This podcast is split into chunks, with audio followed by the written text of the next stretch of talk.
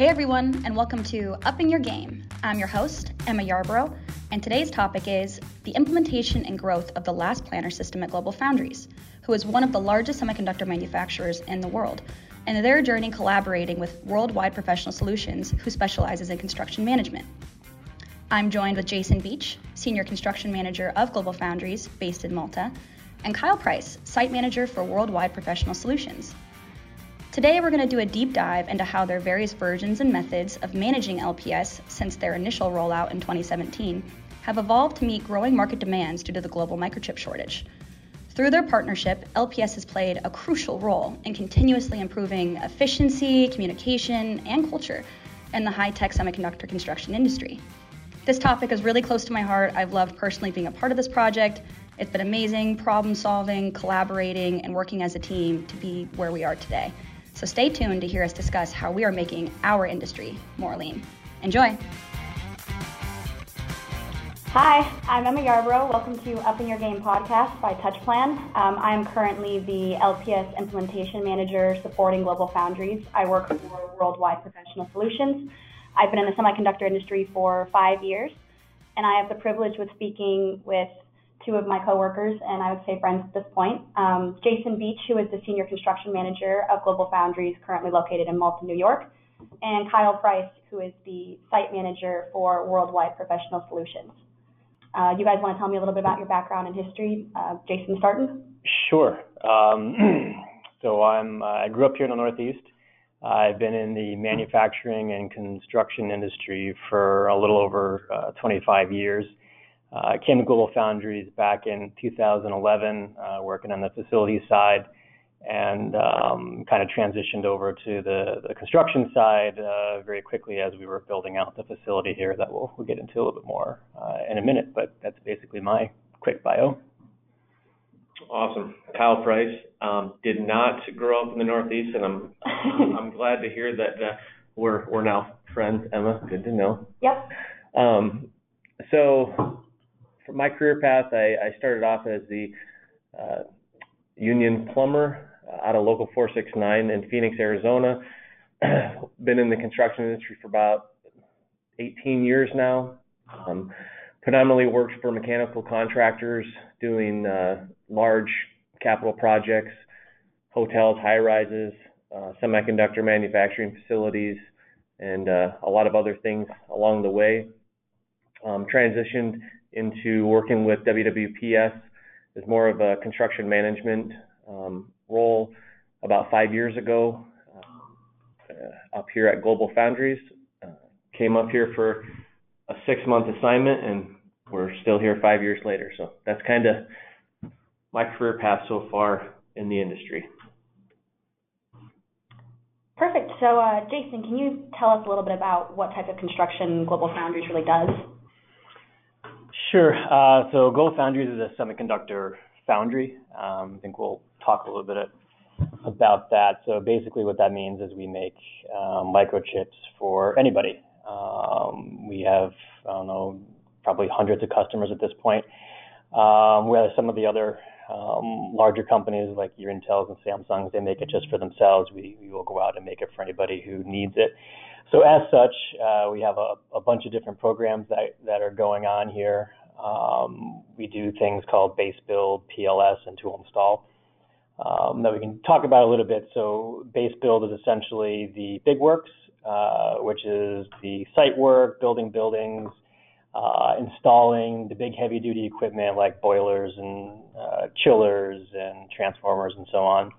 Uh, PLS, which is uh, process lateral systems that basically takes all of your utilities from the big stuff um, and distributes it out to the buildings. And then we have tool install, um, which in the semiconductor world, uh, a tool is basically a machine that uh, does something to process a wafer. Know, we call those tools. Uh, all the tooling here hooks up to the PLS systems, and um, then we turn it over to manufacturing to, to go make wafers. Um, so uh, Global Foundries, at least specifically to Malta, um, which is what we're going to be talking about today, um, started building here in 2009. Um, it was basically a greenfield site. Um, cleared a plot of land in a pine forest and began building uh, probably one of the, the largest facilities, uh, certainly in New York State, um, from a semiconductor standpoint. Um, I came on shortly after it started when it was shelled out um, and began doing a lot of the um, the early works, and then progressed on to PLS, and then uh, tool install, which is what we do right now. So we're, we're a little bit more of a mature site now. Um, most of the buildings are, are, built out, at least at this point. So a lot of the work that we do is uh, tool install focused, um, and that is bringing in new tooling for production as well as uh, taking old tools out, putting new tools in. Um, it's a little bit more dynamic today because it's a, an operating facility. Um, we, we make a, a ton of, of, wafers every day, so um, it adds a level of complexity to the type of coordination and construction um, that we currently do. So um, that's sort of our, our life today. So I guess before 2017, when WWPS became the CM, I guess how are you executing projects then versus now? Yeah, so we did it a, a bunch of different ways. Um, I think we used every execution strategy that was out there. We had design build, design bid build, GMP, uh, IPD, and a bunch of other acronyms we could throw out there. But uh, if, you, if, you, know construction, I sort of know the, the world that we're in.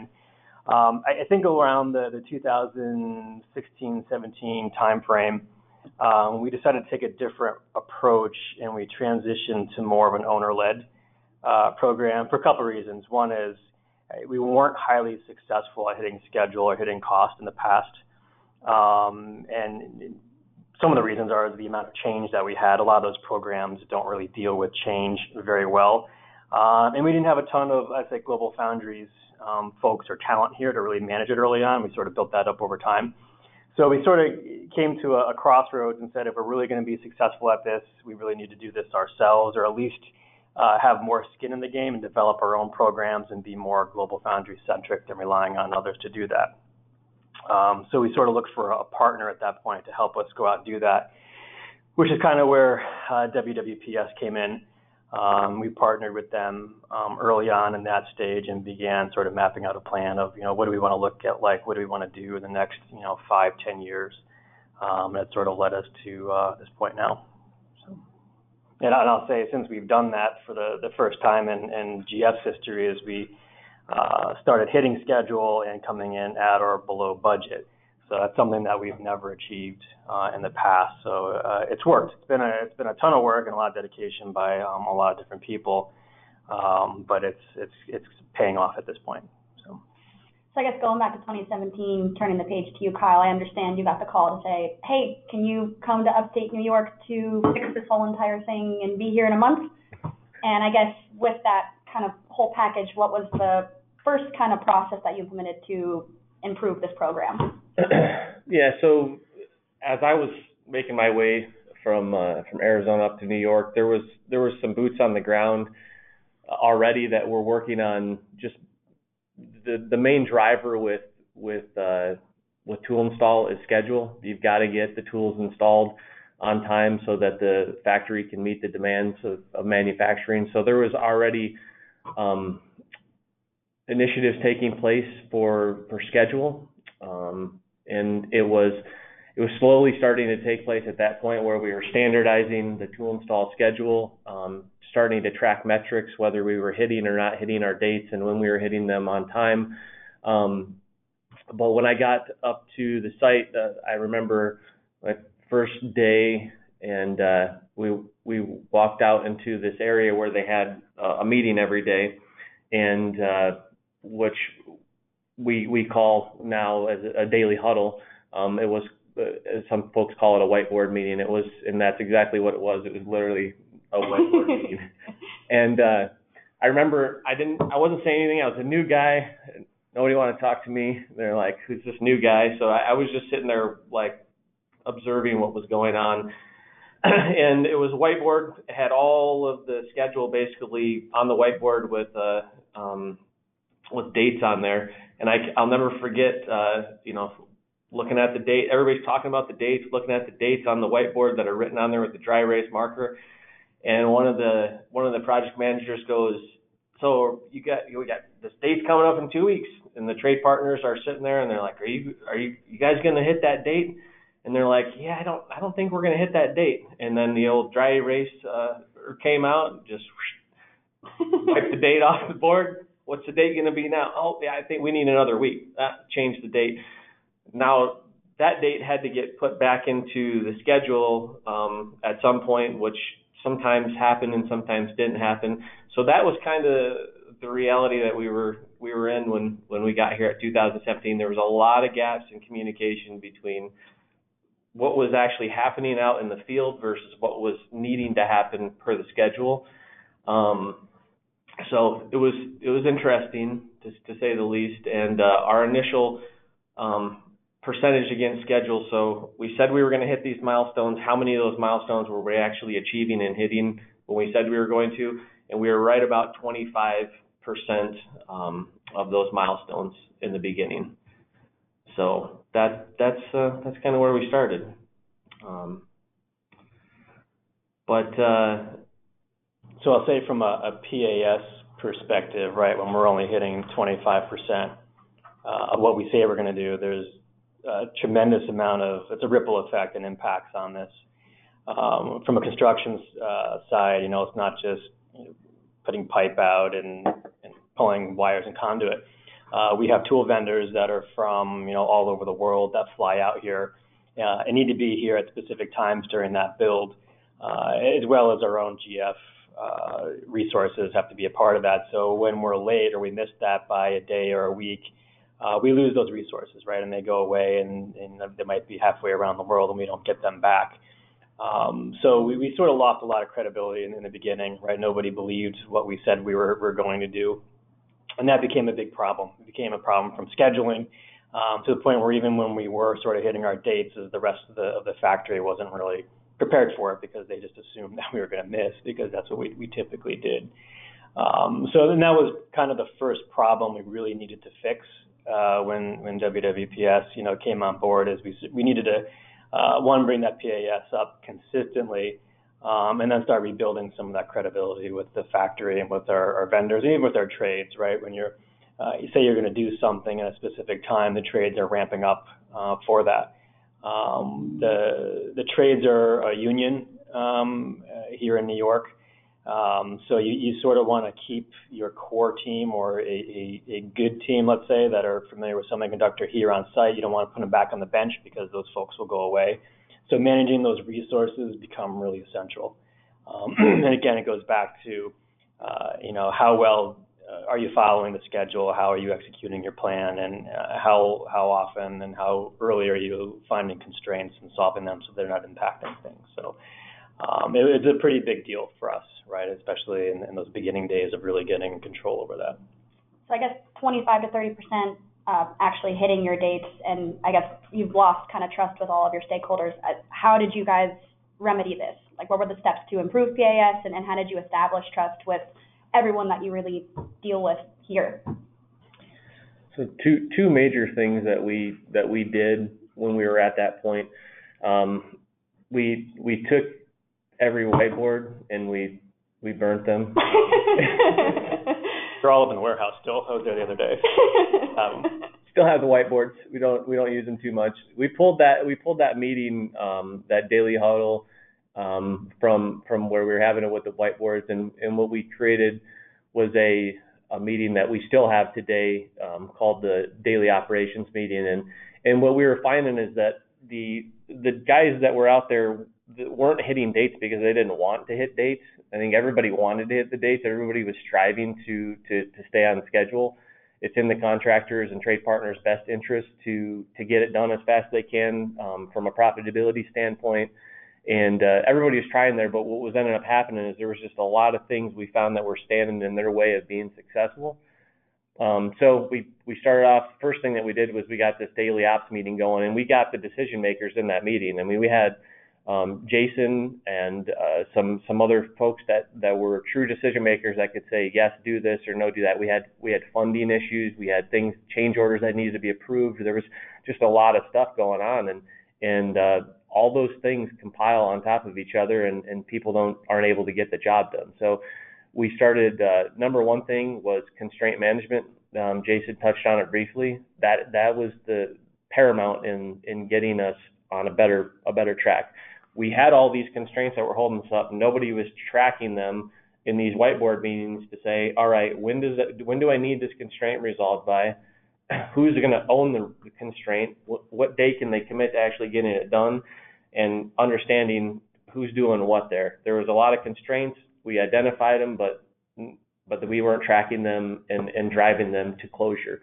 And that's what the ops meeting did then to get us moving in the right direction, and that's what it still does um, five years later today. That meeting still takes place on a daily basis, and all the decision makers that need to to drive things to closure are in that, and those constraints get assigned, and uh, it enables the trades to to move forward and, and get the job done per the schedule.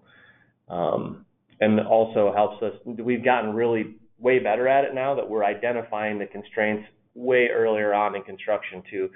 We were identifying constraints in the beginning after the constraint needed to be resolved. You know, we would find out about the constraint when the constraint kind of just smacked us in the face. Um, now we're we're you know we're weeks and months ahead on the constraints, identifying. Um, right now, a big big thing is the supply chain. Um, we've we've uh, done a very good job of being out in front of that with this recent project um, that we're working on and and identifying those items that are gonna gonna hit us um, way early so that we can get things ordered and, and working with all the stakeholders to get that information. So I think that was that was one of the, the key pivots that we made um, and uh, to, to drive the conversation more towards the last planner system in parallel with that that's when we deployed the last planner system at the, at the Global Foundry site for the first time. Um, so we put in a big initiative. We trained, you know, hundreds of people on what last planner system was. Nobody had ever done it before. Um, we had an Excel-based version um, where you basically fill out your, your weekly work plan in Excel. It was all graded in Excel, tossing just a crazy amount of Excel files back and forth. I mean, at the time, I think we had. Well, it was revolutionary for 2017. It was pretty, pretty revolutionary. Um, it, it was revolutionary for, for for where we were at here for sure. Um, we did uh, our weekly work plan coordination meetings. We had a, a six wide um, trailer that was also the the break trailer where everybody ate at, and we took we would take that over on Thursday afternoons, and we had we set up like four projectors and all of the superintendents would have their daily huddles and the uh, the trades were, were all there. I mean, we had 70 people in that meeting. Um, it was and and that's how we kicked everything off was we started it with Excel and uh, started tracking and um, training and monitoring everything and yeah, that's that was the the initial phase five years ago. So. Through all this, I understand over the next course of the year, you guys ended up raising your PAS to around 90%. That's around where we're at today, um, and kind of revamping all the modules and processes to keep improving things. Um, I guess through all this, did you end up establishing your trust with manufacturing, or, or I guess like once we're done with the construction side of things, I mean, I, I feel like there's more of a direct flow.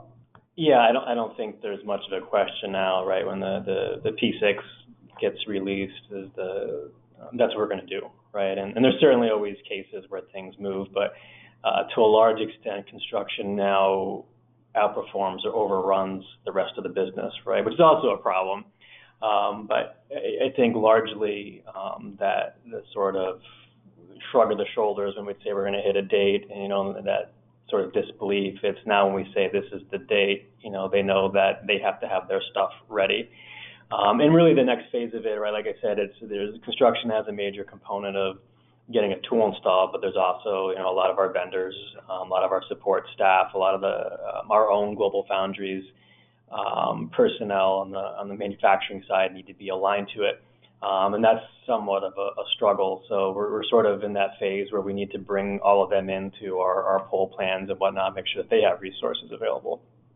Um, it's, it's much easier for us to go out to the, as I said, out to the bench to go grab more people if we need it. it it's not so easy for a tool vendor to go do that. So when we have, you know, dozens of tools a week that are coming online, um, it's a, it's very much a struggle for the other side of the business. So we have to balance that, right? Because it's, um, it's bad to finish early almost as it is to finish late. You know, it's really here's here's the time when I need it. This is your your window, and that window might only be uh, hours to a, to a couple of days. So it's making sure the entire business or the entire system understands that as sort of the the next step in all this. But um, I'd say largely the the whole um, credibility was was built back you know, fairly quickly. I mean, it wasn't overnight, but I think over the course of a year of us, you know, showing them that, yeah, what we produce in terms of a schedule uh, six months ago is still true today, and we're hitting those dates. Uh, certainly went a long way.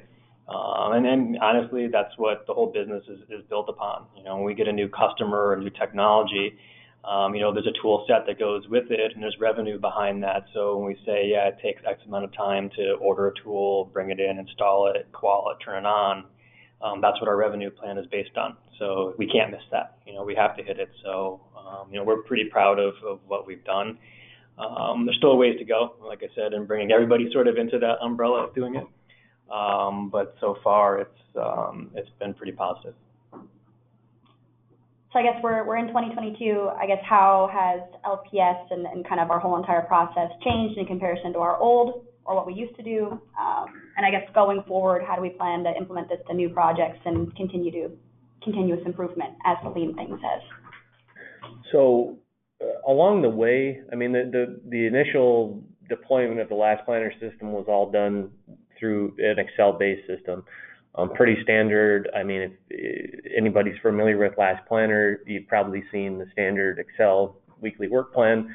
We modified it a little bit with some project specifics um, as far as like the tool IDs that we're working on and the different phases and areas of the specific building that we're that we're in and things like that. But for the most part, it's your standard standard weekly work plan, which is derived from our pull plan um, that is derived from the P6 schedule that is uh, given from the owner. It says this is when we mean to have these these tools completed with construction. But along the way, we've had we went from Excel based to another newer Excel-based uh, version, and we've probably revved that a few different times. Um, our newer Excel-based version that we had that we used um, up until um, not not very long ago uh, was it, it, had some macros and some programming where the files merged, and it made the administration of the last planner system a lot easier for um, the trades. But still, at the end of the day, um, your foreman's planning their work that has to get put into the plan, um, and then somebody's got to roll that information up, and then so it's ready to review at your plan coordination meetings on Thursday and in your daily huddles.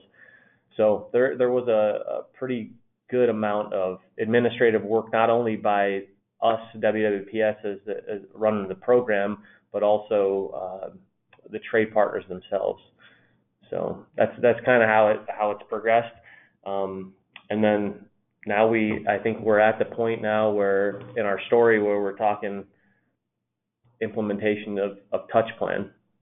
And uh, you know to to talk about TouchPlan and where we're at now with it um, I think the biggest like the, there's so many there's a ton of pluses to TouchPlan. And I think my biggest regret about TouchPlan is that we had we didn't we didn't move to to utilizing it sooner on this project because it has made all that administrative work that takes place from the trade partner perspective is almost eliminated with TouchPlan. So when we started to, I'll give you a, a, good example. When we when we started to implement TouchPlan recently on this um, this ramp that we're in the middle of right now, we went in and we made a standard template for a tool. Um, a tool, there's a lot of different facilities that go to each different type of tool depending on what the tool does. You have different gases, different chemicals, different waters. Um, but we made like a template that would cover any facility on any tool, and we said if any tool you have, it's all it, all these things could potentially be on there. Um, whether it's your electrical, your dry mechanical, your process piping, it didn't it didn't matter which trade, we had it all on there and we utilized that template. So when we started to do our pull plans with our trades, we already had like literally all the activities they needed for their pull plan were already on there. They're gonna the first thing they're gonna do is they're gonna they're gonna um, usually design the system, um, whether it be a spool drawing or a plan view drawing. Somehow they're gonna they're gonna design it, and then we're gonna fabricate it, and then we're to put the hangers in, then we're to put the pipe in, then we're to connect the pipe together, then we're to pressure test, we're to label, we're to turn it over to the um, to the owner at that point. So we basically had all those activities for all the different systems that we had. We bundled the like systems together, all your gases, all your waters, all your dry mechanical. Um, that stuff was bundled together. So when we did our pull plan, you didn't like formal pull plan that we would do you'd get a bunch of sticky notes and you have a bunch of sharpies and everybody's there for literally like four hours to do a tool pull plan writing a bunch of stuff down a sticky note well these guys show up and literally their sticky notes are already filled out for them everything's there ready to go. And we're talking about how long is that activity going to take and where does it fit into the schedule. All the milestones are loaded into TouchPlan you walk in in the meeting like we're doing a meeting that would have taken us four to five hours with sticky notes and sharpies that after that's all done has to be taken off of the board and put back into some sort of software to, to manage it after that. Because the the world that we live in at, at Global Foundries with all the work we have we couldn't we have hundreds of tools going on at the same time there's no way we can have a hundred tool pull plans with sticky notes that we're moving around on a board it just it's not even it's impossible to do that so um, TouchPlan, I mean, has enabled us to take something that took us four hours and we literally could do it in, well, what, what are the pull plans taking? 30, 30 minutes. 30 minutes now. So it's, it's been pretty pretty game changing as far as the last planner system. Uh, feedback from the trade partners on it is it's like it has literally eliminated a ton of work for them to type out all those activities all the time every every week when they have to type out all their activities and then send the files over and then we got to combine all the files in Excel. It eliminated all that. It's all right there um, in in TouchPlan. So the daily huddles are super easy. You just throw the touch TouchPlan up there and start walking through um, all your activities and and then we take the constraints from touch plan we integrate those into our ops meeting. So if we have something that's holding us up in the daily huddle, uh, in the morning. The ops meeting is directly after the daily huddle. So we have a constraint that pops up in the daily huddle. Boom, it goes right to the ops meeting where the decision makers are there and the people that have the ability to remove the constraint are there. So it's it's it's right in lockstep with that. I mean, it's it's saving us uh, a pretty good chunk of time, and um, I think that one big benefit is that people tend to gravitate towards the path of least resistance. And I think everybody did Last Planner before with Excel because we did see that it helped and it worked and people coordinated their efforts. But when you make it even easier, people even enjoy doing it so much more because it's it's really systematized at this point.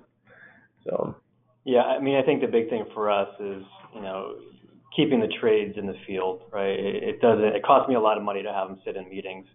Um, you need their feedback, right? You certainly need their input because they're the ones doing it. But um, you know, any any amount of time that we can cut from them doing administrative work, let's call it, or scheduling work, and have them actually in the field constructing or constructing or managing their crews uh, is a win for us. So it's helped us with that. Um, and I think the other point too is, you know, in the world of, of COVID, you know, what we've learned um, a couple of years ago was, hey, the, the big room approach where I have 50 people in a room doing planning went away almost overnight. Um, you know, social distancing, so on and so forth. So we, we very quickly had to adapt from a, a, a very hey room approach to a digital online approach, and this certainly lends itself to that because you know who knows when the next pandemic's going to hit we still have to build, right? We still have to have folks here doing work. We're a critical supplier, um, but we have to keep people safe as well, right? So this sort of helps us do that as well. So I think that those were, were some very big um, factors here in the last, call it year to, two years. I think one one thing to add on about about TouchPlan too is I think what's been critical for our success with it. Um, we tried. Um, we had a we had a we tried TouchPlan um, back in 2017, and, and we we didn't deploy it and execute it at that point in time. And I think the big difference maker between the, that time and, and this time of us deploying TouchPlan on this particular project was that it takes somebody to facilitate that that program um, and a dedicated person um, for the size of this project that we're on to be able to really make sure that everybody is participating, bringing everybody together. Um, our first go around, we were our plan was to have basically superintendents just manage their their touch their projects with TouchPlan and, and do it that way. And the difference that we did this time is we had somebody that managed the whole. Now the superintendents are very involved in in the conversation and they they're facilitating and working through the pull plans, but we had a touch plan um, last planner administrator that came in, which would be Emma, who's with us today, and and she basically helped everybody, you know, push this, implement this software, and uh, that that was that's the game changer we, between us not executing or deploying TouchPlans successfully back in 2017 versus um, deploying it successfully. So if I gave anybody words of advice, if you're going to deploy this on your project, make sure that you have a dedicated resource to be able to work with all of the stakeholders on the project to get it implemented and deployed properly. Because it, it, it is a heavy lift in the beginning until things get, get moving. And, and it, it, it takes discipline to maintain it and sustain it as well. So. Yeah, so we all met at the LCI Congress this year, and uh, we sat down. I remember we were eating tacos, and I was talking to Jason about his project and how it was different than my project and what they were doing. And um, all of a sudden I was here in upstate New York in negative 15 in January. Um, I remember the first meeting I went into, it was, what am I doing here too? And then Kyle and I had to sit down and I had to learn how to read a design package and all of this stuff. And then it was, all right, cool, do it. And then now we pull planned over 90 tools. Um, our PPC is pretty high. I mean, we have more tool data than we've ever had before to really go into you know, improving project project execution in the future for our new builds and all that stuff. So it's been quite the crap six months. Yeah. It's been been good, very good. And it, does help us highlight where we have problems, right? Because not every project is smooth by any stretch of the imagination. Um, but getting to the, root cause of, you know, why are you late here or why is there a delay, you know, this certainly helps us go do that. And then we can uh, you know, do after action reviews and determine, right, for the next one, we're going to do this, this, and this to try to alleviate that. So we're always getting better, right? We're always striving for the, you know, how fast can I do this, and you know, how how easily or how much can I pull in our standard durations for the next ramp so that we can be even, you know, quicker at it. So. Um, again, it's just it's another tool that sort of gives us more clarity to that and helps us focus our energies in the right spot. So. Yeah, and I think too, you know, my biggest hurdle was really establishing trust with the trades too. And I, and I really do think it's an accurate representation of what's going on in the field and, and really saying, you know, hey, a constraint is a negative or hey, even though we're putting a variance on this, like it's not like Jason's going to come and, you know, knock on your door and say that you're doing a bad job. So it's, it's really trying to learn. Well, he might, but it's less likely today. So we'll have to have those conversations. um, so I guess moving forward with all this information, I guess where do you plan to kind of use what we've learned here to other aspects of global or, or yeah, so we, we primarily focused on tooling because that's, um, I don't want to say the easiest place to implement it, but it's probably the, the, the place where it needed the most help. Um, there's, as I spoke about in the beginning, right, so there's, there's base build construction and PLS construction. Uh, we haven't really touched on those yet, so I think that's the, uh, the next areas where we'll probably go look at. Um, there, there's obviously a fairly significant integration between all those programs, right? It doesn't do me any good to go put a tool in if I don't have services to connect to or to turn on. So it's pretty critical that we have base systems that are ready to go because uh, I don't want to say that we've constructed lines out to nowhere. We, we've done that before and kind of wait for it. Um, but it's incredibly inefficient, right? And it's expensive to do it that way. So um, I think the long-term plan, you know, if I look ahead, is is having a uh, an integrated system that goes right from you know base build all the way through PLS and, and tooling uh, to again give us that predictability um, and, and, to give us uh, maybe better tools to go do that. We do it today, right? We're we're not amateurs at this. We we know how to do it, um, but it's largely held together with human glue, um, and we have some very talented people, but um, people move on, they take different roles, and so on and so forth, and we lose that. So we, we want to put some sort of institutional type programs in place so that anybody can kind of walk into that uh, space and hit the ground running. And we have a sort of GF way of how we go to construction, and that's certainly a part of that. Well, perfect. Well, thanks, guys. Really appreciate your time and insight into you know GlobalFoundries, how you guys have collaborated, where we're going to continue to improve, and I think that's all we got.